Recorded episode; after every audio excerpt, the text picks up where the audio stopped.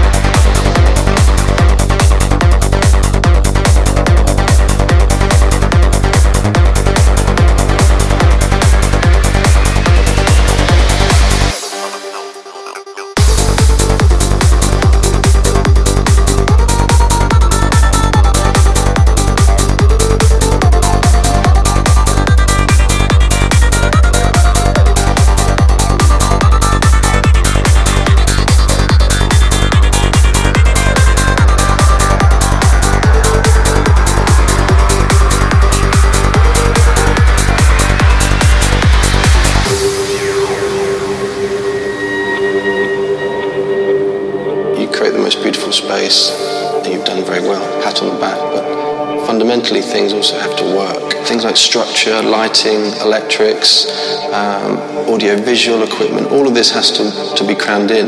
It's taking all of that gubbins, all of those things, and turning it into a beautiful whole that looks like a piece of art.